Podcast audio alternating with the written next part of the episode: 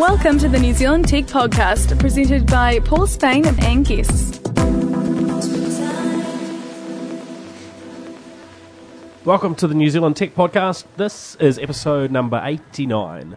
You're with myself, Paul Spain, and we Uh, have. Israel Watton, new boy on the block today. Welcome along, And Nate Dunn. and welcome back for the umpteenth time. I'm not really the Uh, new guy on the block. I'm part of furniture now, really. Well, a good part of the furniture. No, it's great, great to have you on the show, Israel. Um, very nice to have you here. It's great to be here. Now, uh, just for our for our listeners, a little bit of background. You've been a, a I guess a, a tech enthusiast for some time, but cars are probably uh, Yeah, a bit more of a focus for you. A little right? bit more. It's um, I make my living as a, a technician. They call us now the old school mechanic. But you've pretty much driven right across the board in terms of uh, vehicles over the over the years, for us, from some uh, some pretty uh, snappy ones down to some Yeah. uh, not not quite so uh, capable vehicles, right? Yeah, I'm currently a um a uh, I work on European sports cars, very nice European sports cars, and I've done um, mostly uh, worked on European cars, but I have done a few years working in all comers garages as well. So, but Right. yeah, it sort of lean towards the more high end European stuff at the moment. Excellent. Well, um, we're we're going to uh, appreciate your input as we, we chit chat about some car stuff on this episode, and uh, certainly we'll be hoping to have you back as we uh, as we do a little bit more around cars over the over the coming months. There's, uh, I guess, more and more sort of a, of a um, of an overlap between you know technology and, Mm. and, and cars now, and Yeah. the sort of traditional sort of mechanic that just understood a a, a, motor. Yeah. That that sort of has really changed, hasn't it, in, in rec- recent years? And there's so much uh, technology integration. Yeah, the um the technology, you know, is, is the focus of a lot of the manufacturers now. Is you know is what else can the car do for the pers- person driving it? How do you interface with the car? How do you hook your technology up with the car? Is becoming quite a focus. Um, well, well I guess the the petrol, you know, the the you know traditional sort of petrol engines and and so on. There haven't been huge changes really over the last no, you know hun- hundred years in terms of you know there there incremental points in time Yeah. where there have been changes, but uh, the technology is a bit that just moves so quickly, right? yeah, that's right. yeah. Do you think we'll ever get to cars that can repair themselves? Um, I once saw an article where and someone saying in ten years we'll all be working from home. So yeah, probably. And is it? I- I'm assuming that when you first started training to be a technician, and what it's like now is sort of streets apart, where you went from very very basic vehicles to very very sophisticated vehicles as we have now. Yeah, I I actually trained as a mechanic 12 years ago, and before that I'd been mincing around with cars for years. It hasn't really changed a lot, like the way the engines run in the last 12 years, but a lot of the other technology that is packed into a car has really, really come a long way in that time. Mm. So, um, and I'm assuming it also makes your job a lot easier too. That you can grab a car and it's got you know a USB plug, or I'm assuming something a bit more complicated than that. You can plug it in the car and say, "Hey, look, these are the problems I'm having," or "This is what you need to do." So it, it makes your diagnosing job a lot quicker and a lot easier. Yeah, it it doesn't. It doesn't. You know, if there's a if the car has an issue and it's logged a fault, then it's generally a pretty easy process. But there's a lot of times when a car comes in, it's definitely got an issue. It's running rough or something's not working, and then you plug your diagnostic equipment and it tells you there's nothing wrong with the car, Mm. Mm. and and that's when you really have to start using your brain. So I mean, there is a fallacy out there that all we do is plug our computer in and that tells us how to fix the car, but it's not. It's quite often not the case. Yeah, and I'm assuming with the the level of um, European car that you're looking at, that they would be looking at the at interfacing with phones and sort of pushing as far as you can with your your personal devices, and then the the can I say cheaper brands or the sort of lower end brands would then be following suit. Is that a fair? Yeah, I think um, yeah, they the Euros will tend to try and bring it out first, but it doesn't take long now for your your average um, Japanese or English car to, to come up with the technology. It was only five years ago where we were all oohing and ahhing about an Audi that could park itself, and now you can get it in a Ford Focus, I think. Mm, yeah, and we've reviewed that on the on the on the show before. So Yeah. yeah, and I think that you know it's really similar to what we've seen in in the technology field, where some premium brands will you know will lead, and then you know th- those features and, and technologies will, will come down and become more broadly available to the general uh, general public. That was sort of the discussion we were having before the Right. show, wasn't it? Yeah, yeah. Uh, so it's going to continue to be a fast moving you know space, I think, for uh, for some some time to come. Now, the big news this week has been all around the uh, the iPhone five and uh, Apple's other announcements around the uh, the iPod. I think people are, are probably pretty keen to uh, to hear a little bit of. Um, our thoughts around that stuff. Well, well, I, ho- I hope they're interested. Uh, it certainly seems from the, the feedback uh, that that I've been hearing out there, there there sort of seem to be two schools around uh, the new iPhone. There, there's uh, a group that is really interested in anything that Apple uh, has got to offer, and a little bit like that attachment that people have to a European car brand. Uh, there's a there's a real sort of strong identity that that the Apple brand has and then then there's a school of of thought or or, or an audience that is uh, much more interested in specifications and uh, you know ha, ha, I guess has has differing sort of opinions, right? Guys, what's been what's been your sort of take on, on the iPhone over the last um, over the last few days since we got the announcement on uh, on Thursday morning? I'm amazed they've gone bigger. Um, that was a surprise. I thought the phone would remain as the standard form factor that they've got, and it seems that you've gone from really um, four icons high to five icons. To put it in sort of layman's terms, um, I was watching the video um, from the, and, I, and the the English guy who's the head devel- um, designer, and just the amount Jony of Ive. that's the one. Sorry, and the amount of effort that they go into to engineering the iPhone is just stunning. I- I'm I've had a bit of a play with a um, the Samsung S3 just to sort of put it into uh, context, and my feeling is I I'm not I'm sort of becoming a fan of a smaller phone rather than a bigger one. So I think this is a nice. Uh, in the presentation I was watching, it was saying that you can still use it quite comfortably with one with sorry with one hand. So uh, yeah, no, I, I really like the the iPhone five, but I don't um, think it's as a sort of as a big leap forward as the the previous. That's the sort of um, feeling that I'm getting from uh, from Twitter, from the blogs I've been reading. You got the new Retina display, which is just like you can't compare anything on the Retina display. And I know Samsung's trying to say that their display is as good, but I really don't think it is. Um, it's the first phone with LTE, so once we get the super fast Wi, Fir- Um, First Apple phone. With yeah, sorry, first um, Apple phone. Um, and I think it's going to be absolutely incredible when that rolls out everywhere. You're going to be able to get um, speeds quicker than what you can get with your home broadband, which just seems nuts.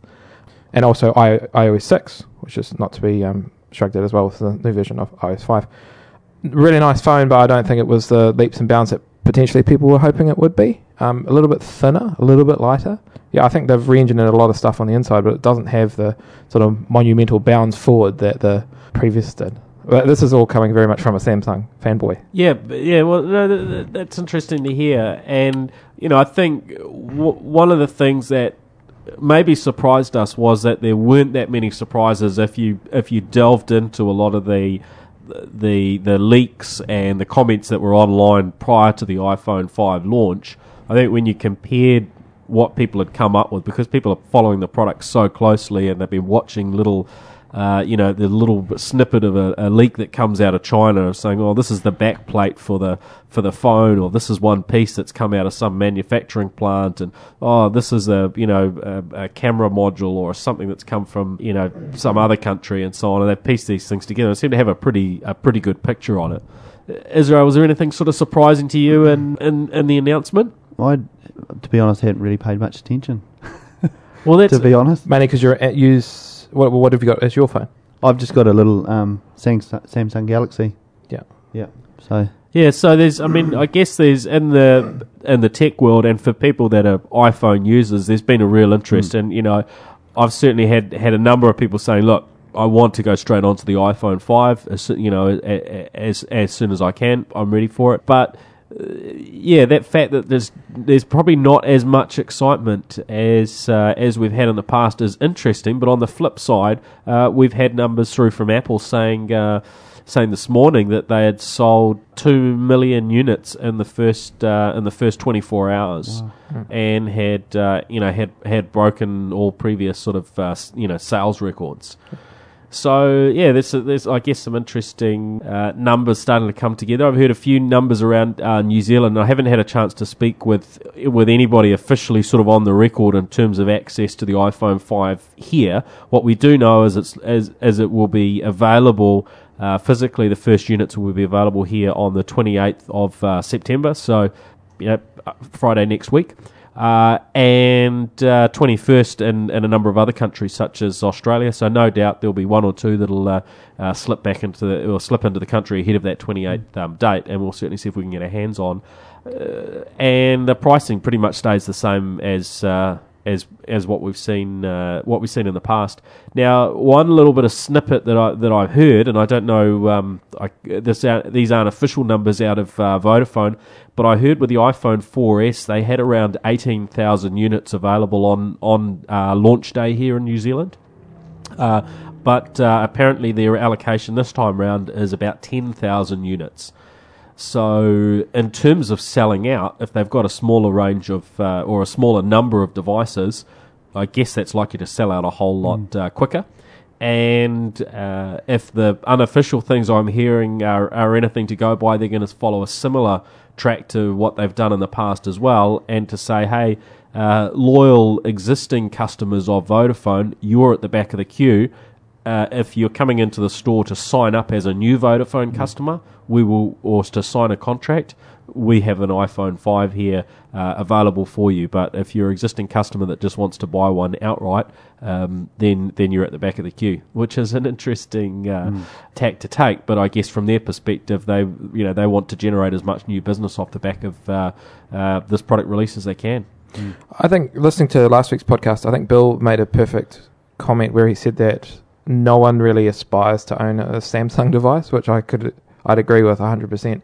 Uh, I've got a couple of even um, though you're a Samsung owner, even as even as a Samsung owner, I've got a couple of young staff members who both have iPhones that have saved up.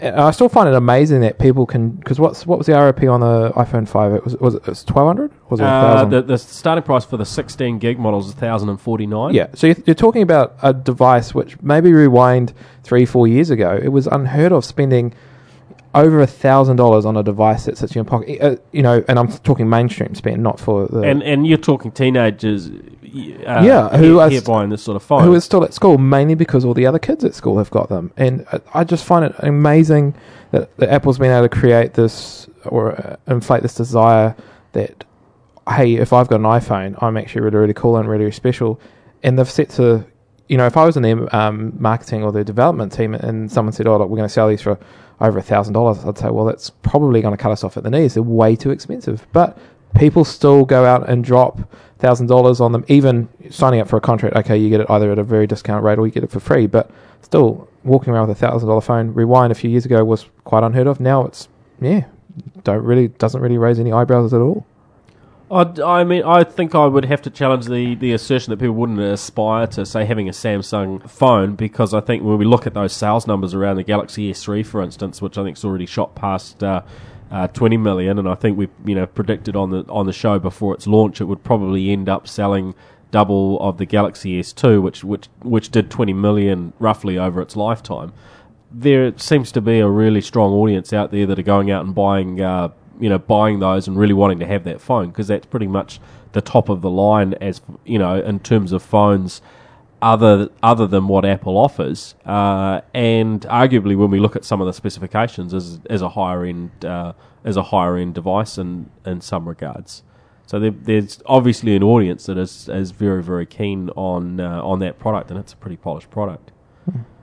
Now, just a quick run through on um, on some of the specs because we you know we were talking there about the, the Retina type you know display, and that's one area where uh, I guess Apple are just absolute gurus at. Um, uh, at marketing and branding, and you're talking about the uh, the the effort that they put into the build and how how just amazing that was in terms of coming up with a really real real quality product. Now, as such, we can really only speculate on that because we've seen the uh, we've seen the keynote sort of talk about it, but we haven't had our hands on the iPhone five here yet, and we you know we we will report back uh, once we've actually got a, uh, a, a unit in in hand.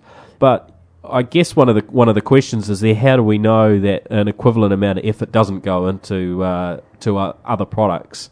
Because we're you know we're really judging on based on sort of a marketing um, you know video at this stage. Yeah, it'd be nice to get. It'd be nice to actually feel an iPhone five and see what the difference is in weight compared to the previous model, and see what the build's like and all that sort of stuff. And I'd like to compare it to my um, S2 as well, and just see how it compares to that. Yeah, I mean, I think uh, we we do know that Apple does does put a lot of effort into producing something that that really feels like a premium product, and I guess that was, you know, the, a little bit of the tie back when we were talking about the cars before, and and uh, you know, for instance, the, the the build and that feeling associated with some of the European um, premium car Mm. brands uh, compared to um, you know, say the more mainstream and, and, and lower cost brands. I mean, do you guys both have sort of a feeling that there is a real build quality and, and, and effort that goes into the um, the iPhone and the Apple products compared to others in the market? Uh, any any Apple stuff I've sort of had my hands on tends to feel a bit better, a bit sort of well put together. Um, it looks nicer. Um, it's definitely what you want sitting on your desk, sort of thing, you know. Hmm. I think if you're commanding that higher price point, you can't get away with having a, an inferior build. And I, th- I think too, if you're doing a mass market, we got millions and millions of these units out there. You need to have stuff that works that just is reliable. Otherwise, your costs of support are going to go through the roof. and You're not going to make any money. So it's in their really it is in their best interest to make the most hardy products that they can. Um, although having said that, with an iPhone 4, if you drop it on a particular way, the screen just disintegrates and smashes. So That seems to be mo- one of the most common things, actually, and, and one of the discussions I've had in recent days. And you know, last week, a discussion up, up at TV3 when we were talking about the iPhone 5 there, the presenter Rachel Smalley was saying that uh, you know we were talking about the, the new iPhone and uh, and how strong some of these some of the other phones like the Nokia's are and so on. You know, she was saying, "Oh yeah, I've had the you know the the cracked screen," and you know there were a couple of people that I talked to about that, and and there seems to be a lot of people with an iPhone that have had that uh, you know that issue with the screen cracked and so on. So really good build quality, but has there been a little bit of form over you know over function there in terms of the look, uh, but actually not the um, not the tough, toughest um, product in the market. So we did you somehow sneak onto TV3 for the uh, the segment about the iPhone 5? I did. I did. I did Ah. the um, Firstline show, which is their sort of morning news show, and uh, they picked up a couple of those bits and and uh, ended up on sort of you know the other other news that they do six o'clock and, and Nightline. So, So we should get your autograph now because it could be worth millions. uh, worth about two cents. Fair enough.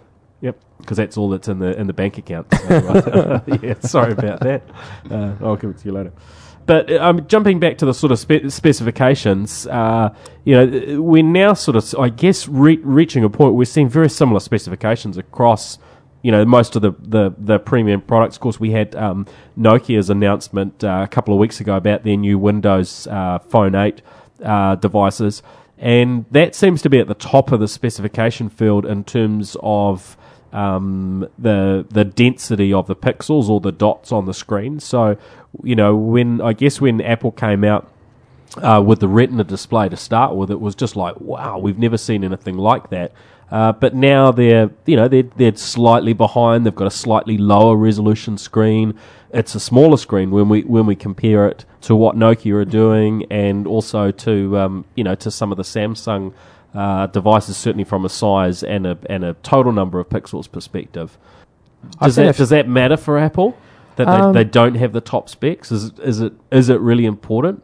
I, I don't think Apple's one to follow trends or to. They very much are trailblazers. They dictate where the market goes. You know, the classic example is the the new form factors of the the Samsung. Uh, we tried when I was last the, here. The Note, No, no, the the laptop. You know, and it was pretty much the same form factor as a MacBook. right? Yes, and yeah. you, you know you can't look at that and go, oh well, Samsung came up with that off the top of their heads. You know, Apple is blazing ahead and showing and, and established. Well, look at the iPad. Even now with my um, Galaxy Tab, it's people go, oh, it's an iPad, and it's like, well, it's just t- too hard to explain. No, it's not. It's a Galaxy Tab. You just they've created such great products. Again, this is kind of awkward as a Samsung fanboy, but whatever. They've created all these amazing products that everyone else is trying to imitate, and the general public will see a tablet and just assume, oh, you've got an iPad. Or, eh, you know, when we go rewind right back to when iPods first came out, if you had an MP3 player, people would say, oh, it's just an iPod because it was just easier. And they, That, they that's right. And I mean, I remember actually an IBM technician came in one day and he said, Paul, what brand of iPad should I buy for my child? Right? You know, there's just, uh, the, the, to people, that means, you know, a tablet, you know, iPhone means a smartphone to, certainly to, a, you know, to a, to a sector of the market. So, I mean, in time, is this going to hurt? You know, Apple, like, like you know, again, the, the comparison with sort of premium cars, we get, you know, the features that might come out first on a, a an Audi or an, or another, uh, you know, European brand. Those features over time will become much more accessible as Ford and Honda and other vendors sort of incorporate those features in at a mainstream level. You know, ultimately, the broad audience doesn't end up buying, um, you know, the most expensive brand, although there'll always be a, a segment that will. Are we going to see the same thing here? I I think maybe the point needs to be made. Maybe it's not. Maybe it's just effective marketing that something that's flat with a screen gets called an iP- iPad. You know, um, if you look back at cars, everyone thinks that Honda invented VTEC. You know, they invented variable valve timing, but that technology had been out for years in various other cars. But you know, Honda put a badge on it and they put ads on telly about it, and so everyone just assumes that in the 80s Honda invented VTEC. So is it that Apple's just better at marketing, or is it that they are innovators? Mm. Or is it, I guess there's always going to be a bit of a mix of both, aren't they? You can't have one company that. Is it possible one company invents everything and everyone else just will always follow? No, I don't. I don't. You know, some companies are more innovative. I mean, they to stay at the top of the game, you've got to spend more money on R and D. But a lot of, I mean, in the automotive field, a lot of that stuff's licensed out. Um, you know, one company will spend maybe maybe they'll in, they'll employ Bosch to uh, invent some system under license for X amount of years. Then a few years later, everyone's got access to it. So. Um, And I guess we've seen a lot of that in, in uh, I guess, recent court cases between Apple and Samsung and so on. That there- you know, there's a lot of inventions that one company will come out with that are, you know, that, that uh, you know creates a clash when another company uses it. But ultimately, I guess we're getting to a flatter playing field, aren't we? Where we're we're seeing very similar things across the brands. And you know, if we look now at that sort of specification um, side. So, you know, one of the areas is screen. So, uh, you know, we've seen that grow to a four inch screen on the iPhone 5, but we've got, uh, you know, up to 4.8 inch, um, you know, screens on, on, uh, top of the line phones from the likes of Samsung or 4.5 on the new, uh, Nokia. So th- there is that, that difference. In terms of uh, speed, we've certainly seen the uh, the iPhone really sort of step up as ha- as seems to happen every year. They're sort of talking about double the performance, uh, but we're seeing that that sort of same type of improvement happening on uh, um, Samsung and, and Nokia and other uh, other vendor um, devices. So yeah, it's it's a little bit of a an interesting one. Apple hasn't uh, embraced the near field communications uh, technology that we've seen across the other vendors. Does that leave them behind, Nate? This is a you know we've talked a lot about NFC and and the you know potential for these electronic payments and so on. Is this is this going to be a problem for for Apple? Yeah, I think it will be because we are moving more to NFC. And had you asked me this question potentially a month ago before um, Snapper and Auckland Transport, was it Auckland Transport, all, and now we're getting into Hop, it was just a ridiculous mess. mm. Um, I sort of undoes all that good work, but I, I think, yeah, I'm not quite sure why Apple didn't include NFC because the S3 has got it, isn't that right? Yeah, and the new Nokia's have, have uh, that have been announced, Yeah, uh, so- uh, you know, have have got it, and you know, again, at, at that higher end of, of phones on the, the competing platforms in terms of Android and Windows Phone, uh, near field communications is becoming, a, I guess, a staple, and we're starting to see that technology be able to be used for payments, you know, on buses, in stores, you know, etc. And that surely is only going to grow uh, grow over time. Maybe they felt it was just it was too new, and they were going to wait till maybe iPhone six and include it in that. I don't know. Now, uh, with the new iPhone, they've they've uh, they've delivered LTE, which is a, f- a f- you know the 4G uh, type of uh, network, fourth generation uh, network, as you talked alluded to earlier, very very fast speeds. Uh, possible in some countries. We don't have that technology here yet. Telecom, of course, talking about trials that they're they're they're planning to launch later this year. Uh, but realistically, all of the carriers in New Zealand are going to deliver L- LTE from uh, from what you know what we what we're hearing. Uh, and and it makes sense. So uh, right across the board, everyone will deliver that, but that wait is is primarily waiting on the availability of spectrum that comes from uh, um, turning off analog uh, analog TV in this country. And the reason LTE is so quick is because Oh, that's going to be a bit of a bit of fun to go into the into the technicalities of it. Well, I suppose it's uh, the uh, to break it right down to a very basic comparison would be you're moving from a sort of analog uh, um, network that wasn't really designed for the, the throughput of data that we're doing now to um, a sort of digital network. And I know that's breaking down very very basically, but your device will become sort of like a, a, a network device on a big big um, sort of internet that's sitting out there. Um, I think I'm going to start getting very confused as well. But it is, a, it is I, th- I think we need to highlight the fact that it is a massive jump forward, and it's not sort of a an upgrade. It is huge how that's changed, and it's going to provide these amazing speeds and a whole lot of other features. We don't have enough time to go through them all, but yeah, I'm very excited about LTE. So Yep. Um, the the interesting thing is, is again, um, you know, in, in this case, Apple sort of, uh, well, it's it's fair to say they're la- they're last to come to the table with the LTE technology, uh, with Samsung, you know, already having uh, having that, and, and Nokia already having that in the in the US market. Part of that being a reflection that that Apple uh, sticks to their own cycle, which is one, you know, typically one release a year, whereas the other vendors will come out with a product when it suits. So as the technology comes, they can just launch something straight away to, you know, to to to at least have those bragging rights of, hey, we've come out with this ahead of anyone else. Certainly, it's it. I guess it limit limits Apple's bragging rights now that they do have that annual uh, annual launch because when we look through these specifications, there are definitely you know unique things about uh, the iPhone from a build perspective, from a software perspective, uh, from the way they've done certain things, and it and it and from what we're seeing in the images, it looks gorgeous, but um, they don't have all the bragging rights to say we now have the highest resolution screen, the highest resolution camera, we've got NFC, blah blah, because some of those they don't have. Um, and and the other ones where you know they've hit um, certain certain lines, someone else has already hit them before. That's good. It's it, especially you know competition is really good in any um, market as long as it's not the one that I'm in.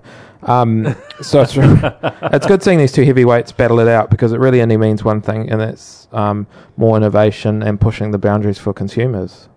So But the innovation curve is starting to smooth out a bit, isn't it? I mean, it, you know, when when we when we look back two or three years, we were seeing every year we were seeing quite a good, you know, ad, advance in the technology. But we're now seeing sort of smaller incremental incremental changes, which I guess is just a reflection of a, you know, uh, a mature market and mature products. And it's you know it's going to take. Um, I don't know what the next big thing will be that will push uh, push phones along. I saw on a blog it was I reckon this will be the next big thing gloves that have Bluetooth head unit in them. So you put your thumb in your ear, put your little finger like you know when you're a kid pretending to talk on the phone, put your little finger out and you can use that instead of having to have a Bluetooth a wireless Bluetooth thing in your ear. That is the future. Not really, but I just thought it was That's just cool. weird. All right. Now, other announcements from uh, from Apple, without letting them take up the um, the the whole show. Of course, new i the the new iPods, and uh, you know we've got the new iPod Touch, which uh, Apple is saying has exactly the same screen uh, as uh, the iPhone Five. That is pretty cool in a in a little touch device. Uh, but it isn't coming down to the lowest uh, price point. So the um, the eight gig units that are available on the market today uh, uh, will stay at the previous generation at that low sort of uh, two hundred and something dollar uh, price point. Um, and and it's quite a big step up to um, uh, to the higher capacity models. So yeah, it, it leaves them you know still as the uh, premium and predominant player in the um, uh, you know you know in that market of of, of music uh, you know players and and I guess uh, phones that don't have a phone in them. If that is that a good description? Smartphones without a phone. Uh, yeah, I, I'm amazed that there's still a market there. You'd think that with phones getting cheaper, that you would just integrate the phone and MP3 player into one unit. But I suppose if they're still pumping them out left, right, and centre, there must be a demand for them. Def- definitely, uh, you know, I think they're there's going to be an audience for for a while to come. In the same way, there's still an audience that will buy uh, a GPS unit for their for their car, and th- these devices are becoming more and more obscure. As you can do just about anything you want in, in a phone. I suppose it's probably nothing worse than someone ringing you during your favourite song. So that's one of the reasons people still like their MP3 players, I suppose. Actually, that it's a brilliant example because I loaned a friend of mine a smartphone the other day, and he's oh, there was a great playlist on there because I'd left in a um, you know memory card with some music, and uh, he he works in retail, so he unplugged the iPod that that the, that the company had given him and, and plugged in uh, plugged in the phone I'd loaned him, and uh, he's in the store, and I, I I don't know if there were customers in the store, but suddenly the music sort of you know, changes to this weird ringing sound. And it took him a few seconds to realise what had happened. And, uh, you know, he had an in- incoming call and it was going over the store speakers. So, what um, sort of store does he work in that he'd listen to your Justin Bieber One Direction playlist? Hey, don't, don't tell anyone about that. no, I can assure you, um, the music wasn't quite that uh, up up to date, More or, or cutting edge. okay, fair you. enough. Yeah. Righto. So uh, on to cars. We've been uh, we've had had a bit of a, a, a, bit of time over the last week in the Honda IMA uh, Civic sedan. Now, Israel, you gave me quite a good breakdown um, on on what this IMA or integrated motor assist technology is, because this is something I don't know if it's unique to Honda. There's certainly that brand that that sort of branding or terminology for it is, but this is a, a form of sort of hybrid technology that they've been ha- building into their cars for, I think, sort of you know at least 10, 12 years, right? Yeah. And this is the latest iteration of it in the in the um, in the Honda Civic. Yeah, um, I mean the IMA is what they're calling it, and as you said, the integrated motor assist. It's sort of a bit different to your um, traditional hybrid, say as a Toyota Prius type hybrid, um, where the what they're doing to get the um, fuel economy is they're fitting the car with a smaller engine, and um, in between the engine and gearbox is a they call it a motor generator. It's a starter motor, and um, it also generates a lot of electricity. In the back of the car, instead of having what would be called a tra- traditional battery, it's possibly a large capacitor that can store huge current or huge power. Yeah, they talked about a battery that was, I think, about eight hundred dollars to to replace, and they put an eight year warranty on it. So that's a big difference to the sort of the the you know the, the Yeah. boot full of batteries that we think of with you know the Yeah. uh, um, the full hybrid vehicles, isn't it? Yeah, that's right. Um, because the battery's not um, intended to solely drive the car for long distances. It's used to boost the power of the engine, and um, basically what they're doing is they're recovering the energy lost when braking, and they're storing that in the battery. So as you pull away, they're reusing that energy. I mean, once you're up and cruising, uh, once you're cruising down the motorway, it doesn't matter if you've got a 1500 or a 4.2 litre V8. Really, it's not going to make much difference. Right. I mean, all your energy is used to get the car to that point. So right when you when you put your foot down at, right, at yeah. those points. So, uh, in in terms of um, you know from a from a um, efficiency perspective, by kicking in at those sort of key points when you put your foot down, um, that does that make much difference to your sort of fuel economy? yeah, just in the fact that you can use a smaller engine, basically. Right. Yeah. Um, yeah, because I noticed that um, uh, that Honda have a one a one point eight liter as their sort of standard, um, you know, uh, petrol version of the vehicle. Yeah. And then the um, the hybrid or the IMA um, model is a one point five. And you know they they said basically the um, the integrated motor assist really um, you know g- gives it at least the equivalent of, of what the 1.8 is, even though it's a much smaller engine. Yeah, under under the acceleration, the extra torque from the electric motor will, make it feel like it's a bigger engine than Yeah. it is. It f- I mean, it, it felt it felt pretty, um, you know, pretty good to drive in those regards. Didn't you know? Didn't feel. uh, Yeah, it you know- definitely wasn't sluggish. No, no. And, and I mean, the battery itself is a 20 kilo battery, which is not a lot of you know metal to lug around. Whereas if you're looking at some of your traditional hybrids, as you say, you've got a boot full of batteries, and that's a lot of weight to lug around. yeah. yeah. Um, I, traditional hybrids, I sort of tend to find it hard to see where they get their um, fuel fuel efficiency from. I mean, they're lugging around, An extra body. yeah, Yeah. sometimes Yeah. Equivalent a couple of hundred kilos worth of lead. You know, Yeah. Yeah. So you got to you got to move that somewhere somehow. So How far away do you think we are from moving to? Because I'm I'm assuming this is all moving towards electric cars. Once the like? How far are we away from the? You can just go out and there's going to be more electric cars than your old petroleum cars. Well, that, that's an interesting one. When I was in the US, um, one of one of the companies that um, I I got to uh, visit was one of the uh, one of the larger um, uh, game makers, um, EA, uh, used to be Electronic Arts, uh, and and uh, I pulled up into their car park, and uh, just a few cars across from me was the, the section of the car park dedicated to uh, plug-in hybrids and there are all, all, all these, you know, a mix of, of different brands of cars, all you know, plugged in and getting their charge during the during the day. And yeah, interestingly, uh, nothing standardized in terms of format. So you, uh, there were probably uh, maybe thr you know three different brands of, of vehicles, and each one had its own type of uh, you know plug-in and uh, and connection. Uh, Right. But at this stage, it's very much, I guess, um, you know, on on the cutting edge, and you're paying a real premium to uh, uh, to have that at this stage. I think um, eventually, I mean, if you believe beyond 2000, when you're a kid, you'd be we're supposed to be all driving electric cars by now, aren't we? And we should all be flying around in spaceships too. Yeah, that's true. Yeah. Uh, but I mean, it's certainly we're starting to get the momentum in, Yeah. in, in that space. I, I mean, Ezra, do you think it's all it's sort of cracked up to be from a um, from an environmental perspective? Are the are the are the benefits?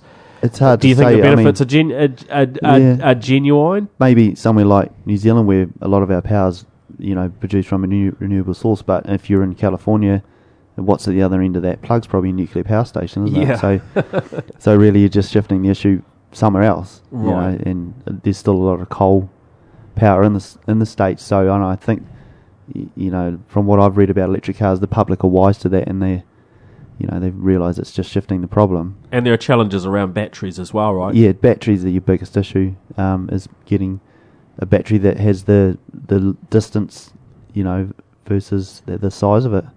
I think it's like I mean, you go back to um, cell phones, same thing, isn't it? and how recyclable and, and what's right. the environmental impact A- of, that- of the batteries. So I mean, there's genuine issues that are that I guess the the motor world's trying to solve Yeah. here, but we don't we don't have all the answers yet, do we? No, we don't. We don't have all the answers, and um, y- you know, we be silly to deny the fact that the motor car's a very polluting piece of equipment. You know, and I think there's a lot to be said for maybe sharing rides and stuff like that. If you're really concerned about the environment, I think the worst thing you can do is go and buy a new car.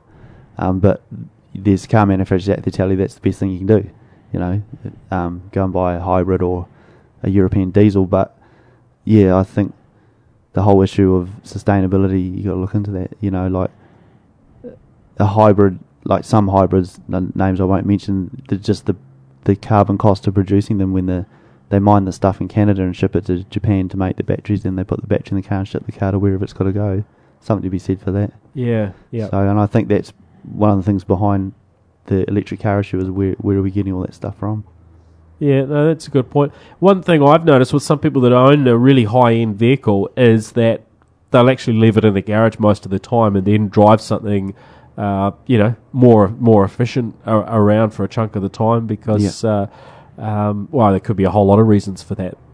All right, now uh, other things that that we've looked at when we when we've looked at um, vehicles in the past is the uh, the integration with the other pieces of technology, which for most of us, the main piece of technology we carry around is a smartphone. Uh, we we connected up the uh, the Honda to uh, to a number of devices, uh, Android smartphones, uh, Windows, and and and iOS.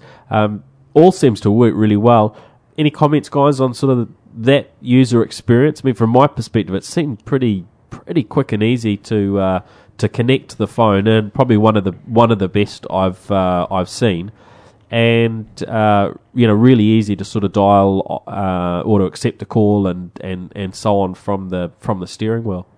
Yeah, I was actually probably more impressed about that side of it than, than what was under the bonnet.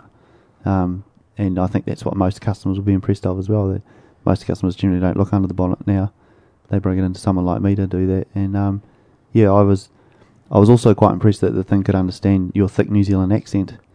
Um, when telling it to make a call and stuff like that. That's pretty good.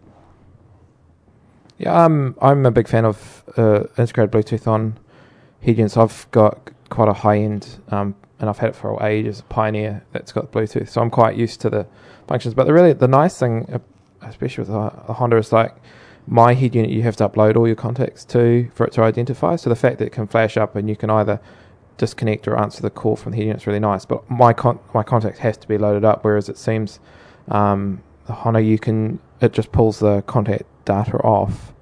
Um, we my tried. experience was it did upload all my contacts. Oh, it did through. upload them? Yeah. Okay. Yeah. So I may Um, have may have done the same in your case. the one nice thing, or which which we tried, was connecting um, Spotify off my phone, and I've got the album app because Spotify downloads it, which is really nice. It would be quite cool if that flashed up, but we couldn't really get that to We work. didn't get that to work over Bluetooth, but we were told over USB it will come up with the album art um, on the display. Yep. Uh, n- now, interesting uh, or uh, quite nice actually. I I found was where the where the where the display is in relation to the phone and the stereo sort of elements. Where we're used to that sort of being in the you know more in the in the center. Um, or you know, not not quite so close to where you're looking at the road, but uh, but it's just you know, it's not it's not a heads up display, but you you only have to look down a little bit uh, to see speedo stuff and to see uh, you know phone and, and, and music and what's happening sort of Bluetooth wise, and, I- and I found that was quite a, quite a good experience. There's a, a bit of a practical thing I, I've noticed with um, doing this with Bluetooth, and I, I don't know quite how you fix it. In the old days of having car phones, the, the, the big advantage of having them or having a phone wired in is you'd have an aerial that sat on your back window. So especially Yes. in areas of terrible coverage, your car phone would normally work quite well. I don't know technically how you do it, but it would be really nice if there's a Bluetooth profile where somehow you could the phone could take advantage of a external aerial in the car. I've noticed that if I've got my phone in my pocket and I'm I've got Spotify going in the car and the call comes in, I sometimes have to take my phone out of my pocket and sort of hold it up because the coverage sort of down lower with a car door and all that other stuff actually impairs the call.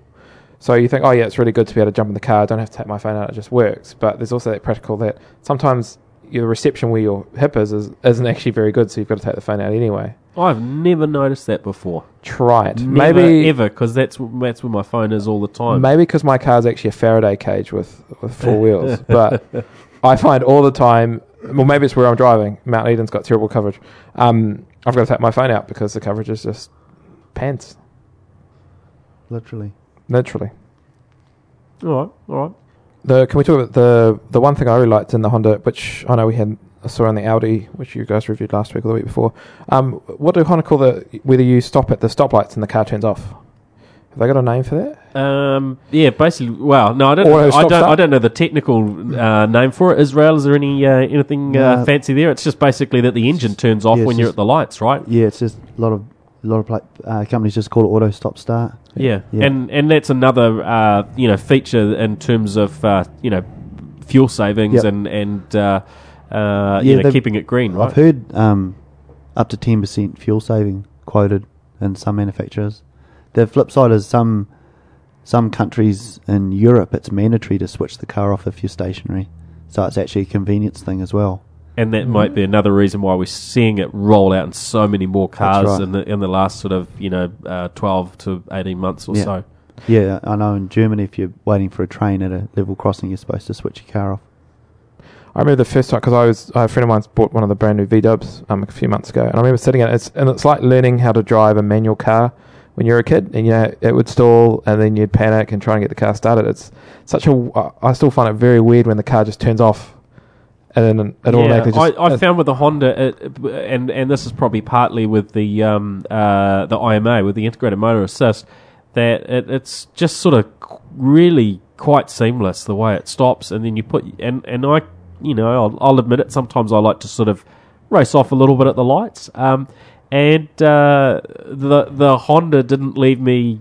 You know, stuck when I when I want to be the first off at the lights, even though the whole engine has come to a stop, it fires up quickly, and um, and and it's got a fair bit of grunt to actually, um, yeah, get get get away. So I, I'm, um, yeah, I didn't I didn't actually notice it after a while. Yeah, it's um, because it's coupled with an electric motor. The first thing that happens is the electric motor moves you off, and then the petrol engine fires up.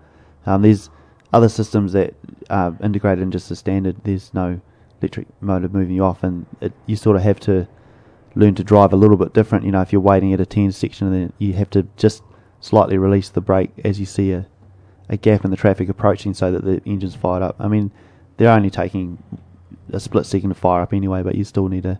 I mean, the company I work with, we've got a lot of cars that do that, and I find that changes the way I drive them when I'm on test drive. And um, you, you just sort of got to preempt it a little bit. But yeah, Yeah. the hybrid, the, it will be seamless. Yeah, that's uh, that's that's pretty cool. Uh, now, there's been a few uh, rumours floating around about a buyout of um, of one of our mobile mobile telcos. I, I don't know whether there's any uh, any any fact behind this, but I, I'm curious who would uh, um, who might come in and um, and want to pick up a company like uh, like Two Degrees. I mean, they've done very very well in the in the local in the local market. Any any thoughts on that? Virgin Mobile Australia, possibly. And the only reason I could think of that would be the synergy between the sort of cool, fun brands that Virgin and Richard Branson has and all the other markets that he's done, especially, you know, airlines he came in and there's a whole story of where he took on British Airways and they really tried to get rid of him. It's a fascinating read. If you've not read it, I highly recommend that. That's the only. So it's another. It's not about like we're talking um, TelstraClear and No, no, Something no, completely no, I, separate. I, I, I, I think so, but um, I mean, um, I'm not, I'm not. There hasn't been too much discussion about it, but and it has been mooted in, in the, you know, in in the past that maybe, uh, you know, once they get up and running, someone's going to come in and, uh, you know, is, is going to swoop in and, and you know add them to a, you know, to a global brand. So. Uh, um, that sort of thing is, is certainly a possibility. So uh, I will keep a little bit of a watch anyway, and uh, we could be completely off track on this one. And uh, certainly they, they haven't said anything at uh, at this stage, but uh, you can imagine there might be one or two, uh, you know, one or one or two bidders. Because they they have been just so successful in in coming into the the local market here, and certainly um, you know spice things up with a bit of competition and, and, and really some pretty good uh, innovation from a product perspective. So again, we like to have a bit of a bit of competition out there around the tech space and the telecommunications space, and uh, I think we're all better for it.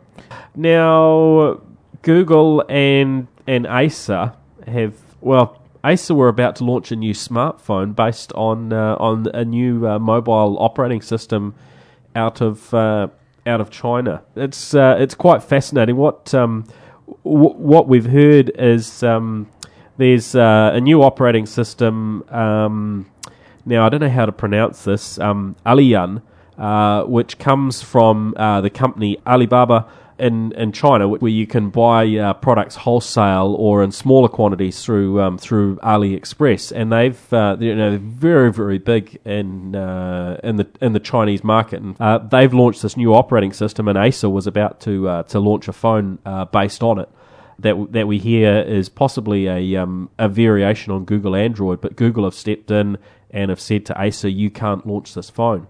Why do you think uh, Google would be uh, would be stomping this one down? Yeah, they're probably not wanting to dilute the brand. And why would you not? If you're going to launch a new phone, pick pick Android or pick Windows Mobile or Windows Phone. Sorry. Yeah, It's- well, I guess there was some sort of tie up there between um, Alibaba and um, and and Acer, and they were going to get a lot of promotion uh, probably off the back of it. yeah. And I imagine it's customized very much to the uh, you know it was going to be customized very much to the Chinese uh, uh, market, and because it's such a you know Alibaba is such a big brand there uh, that you know there would have, there would have been that would have you know carried them along, I guess, to some market share.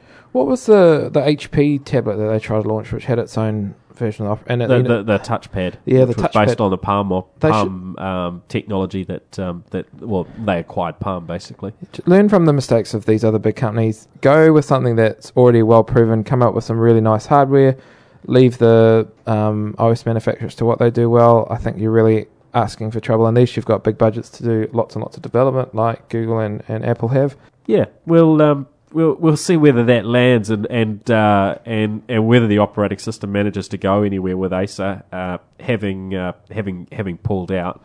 But uh, yeah, it is a good point. With There's there's already a lot of um, uh, you know choices, and coming in with, with something that's new and not necessarily compatible is pretty challenging. As as we saw, um, you know, with Palm's uh, lack of uh, lack of, lack of success with WebOS and that the same issues that Hewlett Packard had after they acquired uh, Palm and, and you know launched new phones and, and, and tablets based on it. uh, it you know, it was very, very challenging to the point where they, they pulled out pretty quickly, didn't they? Well, it's only half the battle actually having a platform that works, as well as uh, if you've got a platform and there's no apps or any add-ons for it, you've got to convince developers that hey, we are going to give a good um, target to, and we're going to put a lot of money behind getting this mainstream. Otherwise, developers aren't. I'm going to use Angry Birds again. People like Angry Birds aren't going to port across. And if you're a consumer, why would you buy a phone where you can't get any of your favorite apps on? You'll just go with the mainstream ones. And regardless of how much you want to jump up and down, if you've got no develop, if you haven't got a good platform, you're not going to get apps because developers don't want to develop for something that's got no users. Okay. Um, now, one um, one thing I wanted to dive into, um, but before we finish up, is um, had some uh, some details um, shared with me around uh, the new Windows 8 tablets that are coming to uh, coming to market, and I think we're about five weeks off from when uh, when they're going to land uh, in New Zealand and and and around the world. Um, now we talked a little bit in uh, recent weeks about the new offerings from Acer, and um, I've heard heard some of their figures, which I, I, certainly haven't seen anywhere else. So I don't know if we've got a little bit of a scoop on this one, but their 10.1 inch uh, Acer Iconia. W510, if I've got the model right, which is um, the one which is based on an, an Atom processor, so it runs a professional version of Windows 8. Uh, the base model of that with Wi Fi and uh, I think uh, 64 gigs of uh, of storage is going to be priced at uh, $999, including uh, GST. So that gives us sort of a, a, benchmark for really what we're likely to see as the starting point of uh, of professional Windows 8 tablets in the in the New Zealand market. and then we see their um, their higher end ones, which are based on the the um, uh, Intel i5 uh, chips uh, coming in in the uh, seventeen hundred to nineteen hundred dollar price point for those Wi-Fi models. How do you guys think those those prices are going to fit for a tablet that can that can also do what a laptop does today? Um, well, I can't remember. Is it, I mean, is that going to win market share against the iPads that people are buying today? Because people are, you know, in theory, the theory is, I guess, that one of these tablets will replace a laptop and and an iPad uh, for for some people in the market.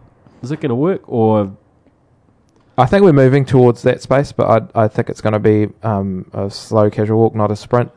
Um, yeah, putting it up at what would you say, eighteen hundred or nineteen hundred for the sixty-four gig model is going to put you up around a. Uh, that's that's for the one with an i5 processor, so a high-end processor, you know, similar to to uh, um, you know, to what we have in, um, you know, the fast, faster lap, laptops right now. Um, and I think that one at the $1,900 price point will include a 128 gig SSD. So it's, um, you know, it's not a low, a low spec machine. Uh, I think that one's got, um, uh, possibly full HD uh, display, but a you know pretty high res um, display and that uh, that SSD drive. Do you, do you think a tablet will ever replace a a um, laptop though.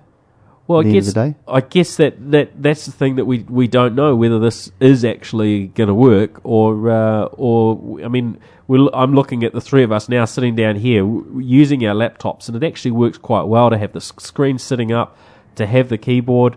Um, I could use it uh, definitely use a, a, you know a touch screen on the on the on the laptop sometimes, but these situations where it's on your lap uh, and, and and and hence the name. Um, yeah, the, the, there is there is some benefit in, in actually having the one unit. Although, you know, with some of those tablets, they're going to be very much able to work in that in that hybrid type mode where you'll snap it into a keyboard and the screen will sit up exactly like the laptops that um, you know that we that we're using at the moment. So they'll be able to chop and change between the two worlds. But it's certainly some question whether the initial models that come out are to are to have the sort of the the uh, the the you know the widespread level of adoption that we see uh, on on tablets and on laptops today. Whether that coming together is something that uh, everyone will jump on board with. I'm, I mean, I'm personally I'm quite looking forward to it, but I'm I'm still a little bit undecided around what would be the perfect fit for me. And I think uh, you know it's going to be a matter of having a little bit of a hmm. play with the technology. Yeah, I think I think um, remain in the wait and see group as well. Um, I I don't do do a lot, but I do prefer to have a keyboard that I can feel, you know, for touch typing and stuff yeah, like that. So yeah. All right. Well, um, well, we'll be reporting back on those. We're hoping to have our hands on um, some of the new uh, the new Windows 8 devices over the over the coming weeks. Uh, we, you know, we've already had a little bit of hands on with some of the um, the pre-production units, um, and and it may not be possible to actually get uh, access to any of these before that launch. Uh, late October, but um, we'll we'll certainly be seeing if we can twist some arms and uh, and, and get our hands on uh, on those ones. Now, a couple of other little snippets that I thought were interesting. Um, there's a, a, a story that um, Yahoo uh, are, are, are snubbing BlackBerry, um, and uh, they've basically told staff that they're no longer going to support uh, BlackBerry uh, handsets, and uh, staff can pick pretty much any other smartphone they want other than a BlackBerry going going forward seems to be a little bit of a trend out there. I mean, the only people that I seem to see now that are getting uh, you know new new Blackberries uh, seem to be you know big corporates that are that are really entrenched in BlackBerry and government uh, you know type type people. You know, particularly in the US, where uh, you know where where still BlackBerry is really all they uh, all they support, and uh, you know hence why Obama runs around with his his his BlackBerry. I remember when the you know Blackberries used to be amazing, where the fact someone could email you an appointment and it would come to your phone, you could accept it, and it would go to your calendar, and it would just all work. And they had some amazing features. But now looking at like my S2 can do all of that, and I'm not locked down to a proprietary network. I th- I really think BlackBerry's been sort of left well well behind the the rest of the curve, and they're becoming a, just a little bit I don't know irrelevant. Is that? certainly in the in the New Zealand market, as a you know the the, the type of organisations we have, we don't have a lot of those big organisations that um, you know maybe have those controls. Uh, you know, people are choosing more consumer-oriented devices, aren't they? So, uh, I think that they're going to certainly struggle in, the, in this market here, and it seems like they're they're fairly rapidly losing uh, losing market share. But we'll we'll wait and see what comes with um, their um, uh, BlackBerry 10 operating system, which which actually looks pretty cool in many ways, uh, but it's not going to be out until uh, sometime in the in the new year. And how quickly they'll roll that out, you know, on a global basis, and with all the other innovations happening, it certainly looks like it's going to be a real uphill battle for them to, uh, you know, to gain the the attention that they once had. So, last one, Europe is running out of IP addresses. Didn't the states already run out of IP addresses? I think just about everywhere in the world has run out of IP addresses. So they, they seem to distribute these on a big basis. So internet providers, you know, used to get given, look, here's, you know, umpteen, you know, here's a block of IP addresses which is in the millions, etc. And uh, I mean, it's sort of it's got to that point now where those blocks they've run out of blocks, but most internet providers still have enough up their sleeve to add new customers and so on. So I don't think this is a panic. I mean, we saw the same thing happen here in the Asia Pacific. Um, uh, region. Uh, I think it was last year actually, and um, hey, you know we're still able to add internet connections, so it's not a panic, but I guess it's a push to move to the new um, internet addressing scheme, the uh, IPv6 and uh, you know slowly but surely it seems like uh, internet providers and you know hardware and software network sort of makers are uh, uh, getting themselves geared up, but it still seems like it's a fair way off before those uh, those changes become absolutely necessary. Um, so. No big panics there, but um, I think that's us for this week. So thanks everyone for uh, for listening in to the NZ Tech podcast. Um, Nate, how do we how do we find you online? Um, you can either follow me on Twitter, which is just at Nate, or um, go to my blog, which is actually under my name, Nate Dunn, so natedunn.com. Excellent, excellent. And uh, blog is, uh, of course, taken care of by uh, Geekzone. Yep, powered um, by the, the Geekzone uh, behemoth. Yes, so um, and and so is the Tech Jungle blog that I run. So um, yep, recommend people uh, get along there and have have a look at those. And uh, if you haven't had a look at uh, Geekzone, well worth checking out. Now, um, Israel, you run a little bit of a site and have done uh, just quietly for for a few years for uh, for those who are fans of French vehicles. Uh, yeah, we started a um, web forum about five six years ago um, called Fast Frogs. Um, it has taken on a mind of its own. So if you I, go there, I have heard that actually. um, I take no responsibility for anything on there. Um, but it, it, we we never thought it's got about um, I think about 500 people signed up. Could be right, been on for a wee and this while. this is just local This is uh, New Zealand Yep. community, isn't it? Yep, Yeah. and um, yeah, there's there's a a good core of um, people on there who know their stuff, and um, yeah, we just um, we're all afflicted with this disease of liking French cars. So um, if you need any bits, there's usually someone on there's got some, and they'll probably give it to you anyway. That's So- very cool. Yeah, it is very cool. Um, but as I say, yeah, it's um, never thought it would. Uh, three three guys started it in my carport, and um, never thought it would get quite this this now big. you've got most of the yeah the the the French car enthusiasts. Um, Yeah. uh, the real hardcore ones plugged in. That's yeah, really that's cool. right. Yeah, it's really cool. Awesome. All right. Well, it's been a real pleasure having you on the on the podcast, and uh, as we, we look at some other uh, uh, car technologies throughout the year, we hope we'll be able to twist your arm to uh, to to join us again. Um, so thank you very much No for uh, for anyone wanting to um, follow me on Twitter. My um, handle is at Paul Spain. And if you want to uh, follow the podcast, we're at NZ Tech Podcast on Twitter or facebook.com slash NZ, uh, NZ Tech Podcast. And of course, our website, nztechpodcast.com. So, uh, hey, thanks everyone for, um, for joining us on this episode. And uh, hey, we'll be back again uh, next week. See ya.